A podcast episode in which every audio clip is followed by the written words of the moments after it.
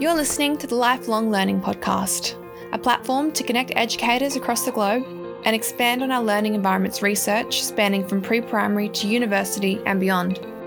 This podcast is brought to you by your host, Learning Environments Treasurer, Dr. Paul Rackham, a principal of a large college in South Australia and a research fellow with Curtin University in Western Australia.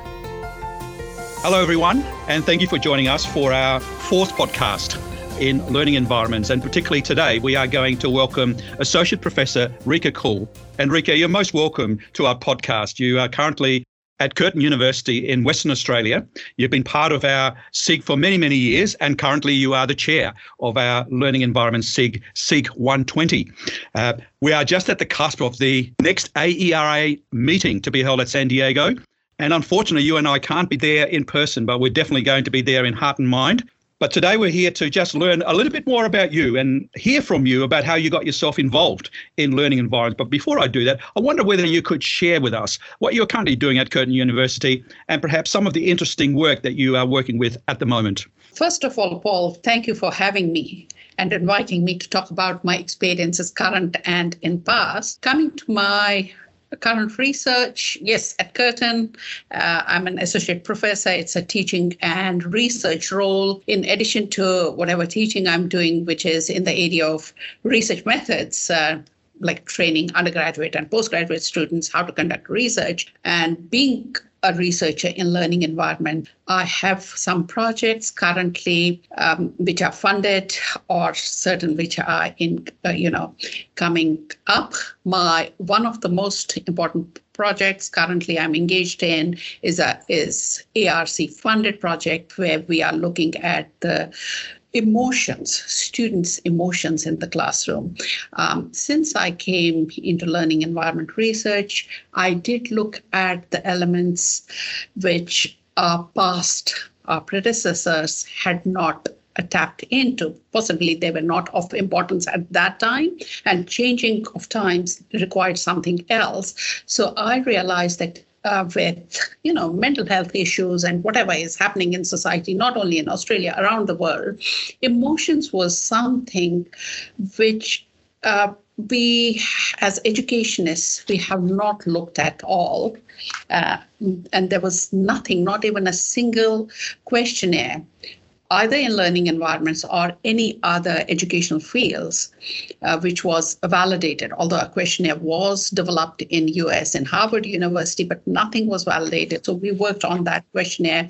We validated it for use in schools as well as university level. Uh, I looked at but why is it important is uh, we we do give lots of importance to the cognition in the classrooms, but cognition will not happen unless and until students are emotionally balanced or have the positive emotions.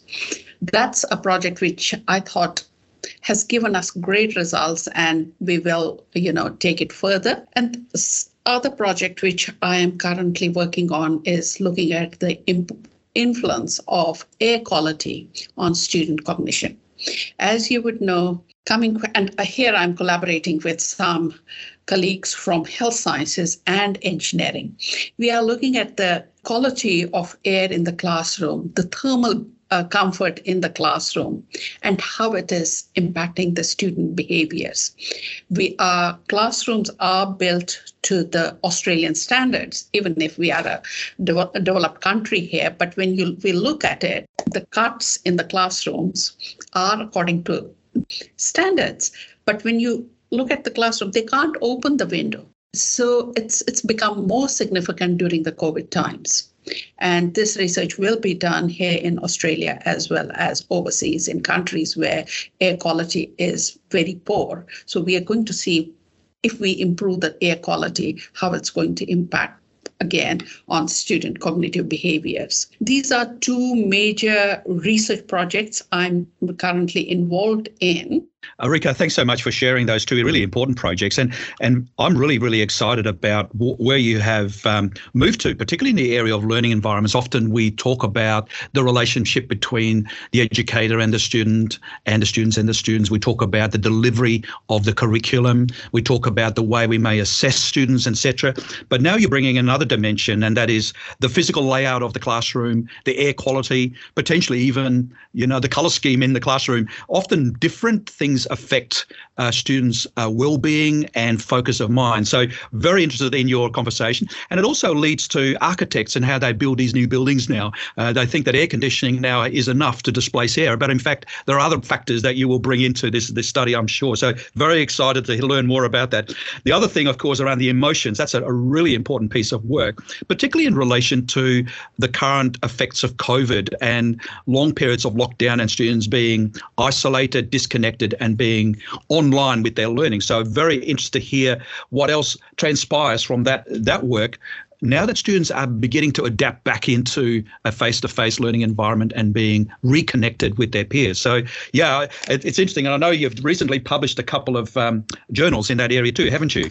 Yeah, a few few of us came out of that emotional classroom emotional climate so, so Rekha, you know, we uh, we journey, uh, but the journey must have started somewhere for you, and it started in India when you began your uh, higher degree learning. And so, tell us a little bit about your beginnings in academia. What what were your passions, and how did you get to be at Curtin today? T- tell us a little bit about that journey. Um, my background going back uh, i would say i always was wanted to be a change maker bring a positive change in society wherever i was and um, although I, I qualified my undergrad and master's degrees were in science based but I started as a classroom teacher for a very brief time, nearly six months before I joined my first PhD, which I never completed. And coming from India, as you know, um, there are lots of poor and poverty could be because of the wrong practices. And I was my first PhD was looking at the faulty breastfeeding practices. As I said, my degree was in sciences, and we had high incidence of child mortality and morbidity. So, could we improve the breastfeeding practices to counter uh, you know, uh, child mortality rates. That was, and that's where I came in contact with poor women, and uh, my first job started as educating that women, that set of women, in better ways of living, and it was through a university as a researcher. So I knew very well early on I know education is the change maker, but that education it should be based on sound research we can't bring in a change. On my perception it has to come from the ground where we are trying to make a change. So our, my first job in university we're back in kashmir where i come from where i was born and brought up. Although my phd was in an interstate university was working with women and trying to lift their standard of living because i knew that woman is the nucleus of family. If i educate a woman i educate whole family. They will have better standards for their children and all but uh, as you would know, most people know, Kashmir is uh, a disturbed political zone, and I belong to a minority community. A time came when I had left my city for a short vacation. I couldn't go back. I continued my research work in New Delhi, but few years later, Uh, I realized, or the family realized, that we couldn't fit in the heat of Delhi and eventually migrated to Australia. Soon after coming here, I knew what I'm going to do, but uh, I had always been in research and academia, and that was my take. And first place which accepted me as a PhD student was Curtin University. They welcomed me and uh, that time science and mathematics education center which was at the top five educational research institutes uh, of the world had very bright researchers high productivity researchers and i was really lucky to end up with them. And i found learning environments was an area which could bring up change in the world again. I'm not only uh, focused on India because that's what my research is, it's scattered all over the world over the years. We could bring up a positive change, and I uh, started my PhD study in learning, looking at the existing learning environments and teacher student interactions with, in India and that was the start. And uh, after that i never looked back and i continued my research in this area. And now my dream is to see every classroom teacher as a researcher Yes, fantastic, and, and, that's really what underpins, you know, what we believe in in learning environments is that we approach our classroom setting as an opportunity to be part of that action research, uh, that opportunity to collaboratively work together with all those that are part of that learning environment. But I was really interested in your thinking now because we came together as a SIG and Barry Fraser um, and others who were instrumental in starting that. But of course, you're you're heading that at the moment. The um, you've got the important role of leading us. In fact, you are completing your term as chair. But I'm interested to hear from you about what you've learned over the last number of years, perhaps even the last decade, in learning environments with the American Education Research Association. What what has what has been some interesting findings um, when we bring people together from across the world? Before I talk about AERA, I, really need to salute people who started learning environment SIG in AERA, which could be Barry Fraser, Theo Wubbels, even people before that. Uh, it is because of their hard work. The SIG was established, and I can understand how many difficulties and the red tape they would have to jump to come across the line and put this SIG into being. Personally, what and it's our responsibility, it's onus on us to make sure that the SIG survives and sustains. And when we leave it, when I leave academia, it is in a better health than I found it. Personally, I have been, I would say somewhere in 2005 would have been the first AERA I attended in San Francisco. And it was a really a fertile ground for us. I, learning environment researchers because you read someone's work it's it's putting a face to the name you have known and then discuss uh, and listen to people who have done research in these areas and exchange your ideas uh, i ended up uh, having uh, projects with um, researchers around the world because of associations created in that SIG. And that's what we need to do further. As a leaving person, I don't think I, I, may be leaving the leadership role of learning environment but I'll continue there as long as I can because that's that's the only platform which is giving me continuation of what's happening in learning environments around the world and meet with colleagues and um, not only colleagues, even their students, mentor the younger generation. That's one of the major roles now we have to play and make sure that learning environment research survives. And we may have to make certain changes, look at how, because educational um, field is changing. We have seen lots of changes in last two years at least, uh, and see what is current and what is applicable and come up with policies and procedures. Technology has given us a big platform where we can collaborate successfully without traveling and you know proceed and propel. Yeah, fantastic, uh, Rekha. You know, you, you reminded me of the importance that wherever we are working, whichever country, whichever state, you know, we bring a particular local touch to our work. But by coming together at the annual meeting, we are actually in global reach, the global reach of bringing everyone together. And I think that's the fertile ground, I believe, in furthering what we do. It's been interesting about the effect of COVID, and I know you've done a bit of work behind this, you know, the the effects of, and particularly online platform. Can you just give us some insights from your work at the moment about the impact of COVID on learning and learning environments? What what have you seen, um, and what are you predicting? You know, is going to be our road out of COVID? Some people like to think that we are out of COVID, but I would say we are still in COVID. Out of COVID, we can look at it different levels. One first one would be student level, because they are the end gainers of educational journey. And if we look at educational institutions as businesses, students are the main clients and their experience matters the most to us. In my research we did with students, we had we were really lucky here in Perth. We didn't have any community transmission till end of 2021. Uh, we closed down that too not fully for only for 10 weeks in early 2020. I think it was from late March 2020 till somewhere in June, May, maybe. Uh, but when I ask students, I have a published paper with this uh, data, students preferred face to face interactions more. So, come what may, we know for sure that students will prefer face to face. Then the other bit, we, we know the adverse effects of COVID, but I doubt that we will ever go back to the normal pre COVID. We will have a new normal. How will it look like? I think we will have more technology integrated in teaching, not only in teaching, even in um, you know academic interactions, having conferences, having interviews.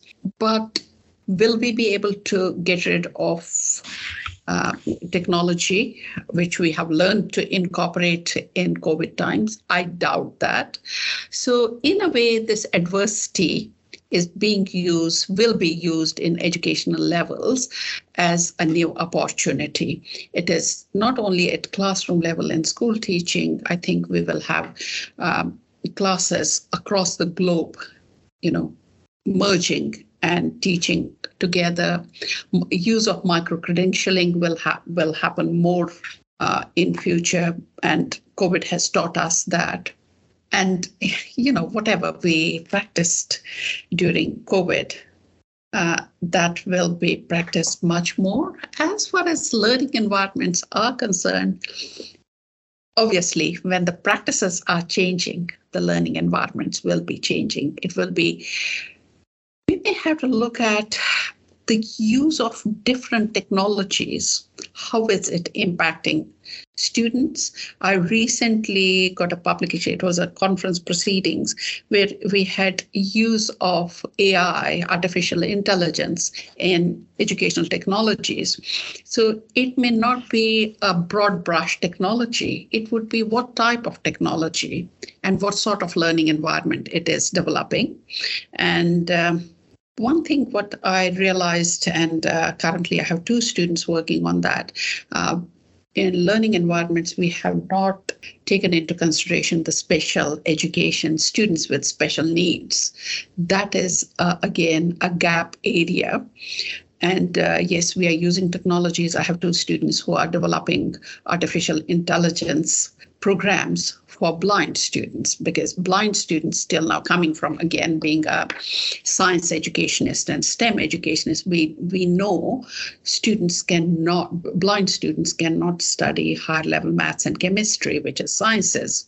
So we are working on developing those programs where blind students can study or can take up higher level maths like calculus and organic chemistry so that they we can channel them into science fields when they come to university. So what sort of learning environments are we developing once we have students there? So that, that those are the changes which will happen in times to come. Thank you, Rekha. Wonderful. You know, as one door closes, another one opens. That's how I always see things, and you have you have explained that exquisitely, beautifully done. Uh, and I'm particularly interested, you know, in the ongoing developments with technology, particularly in terms of the delivery. I think our students are very good at being adept to using technology, but for those that have to deliver, it sometimes is a bit of a challenge. I have must say. But having said that, though, uh, opportunities exist. So uh, thank you for sharing those thoughts. I wonder, as a final question, really, as we're trying to grow the membership of the uh, the SIG be interested to hear your thoughts about how we encourage the classroom teachers and other people who are involved in education to be part of um, our endeavour and our learning environment. What's going to attract them? What what is the what is the hook that brings them into wanting to learn more about our work? I personally believe what has happened till now, mostly researchers go from outside, see teachers as a product, and okay, I'm coming into your classroom to research, and it is subordination relationship unless it's a relationship of partnership because teacher in the classroom is much more experienced than a researcher who's coming who has an outsider perspective unless there is a partnership and teachers are made to realize the value research will bring into their classroom. They are not going to come on board. That's one bit. Second bit is here in Australia, especially in Australia, government policy is to be influenced. Our government doesn't give any recognition for higher education to our teachers unless that is recognized at uh, an increment or two. We won't have what's the carrot for these teachers to engage in research. There has to be a reward for them. That would be the second one. Uh, and uh, lastly, I would think as researchers, we have to look at the passionate teachers who see value in it. And then once they demonstrate what they have gained out of the research, other teachers in the classroom, uh, in the school, will join them, which uh, Barry Fraser in the past has called multiplier effect. That's what we will have to work on to get more and more teachers. And they, they have to there has to be some take home message for them. They have to see benefit in joining the learning environment SIG. Unless they get value for their time, the resource, time is the most valuable resource we have, they are not going to join it. Yeah, demonstrate it actively. Rekha, it's been absolutely terrific having you today on the podcast. It was wonderful listening to your thoughts, your experiences, and certainly to learn much more about you as well. Uh, from the Learning Environment SIG, I, I, get this opportunity at this podcast to really extend our thanks to you for you know your leadership as well for the SIG and your continued interest. And we're really delighted that you're going to hang around and be part of uh, our future. So thank you so much for being part of the podcast. We really enjoyed listening to you, and hopefully we um, we will hear more about what's unfolding in learning environments into the near future as well. So thank you for today, and all the best.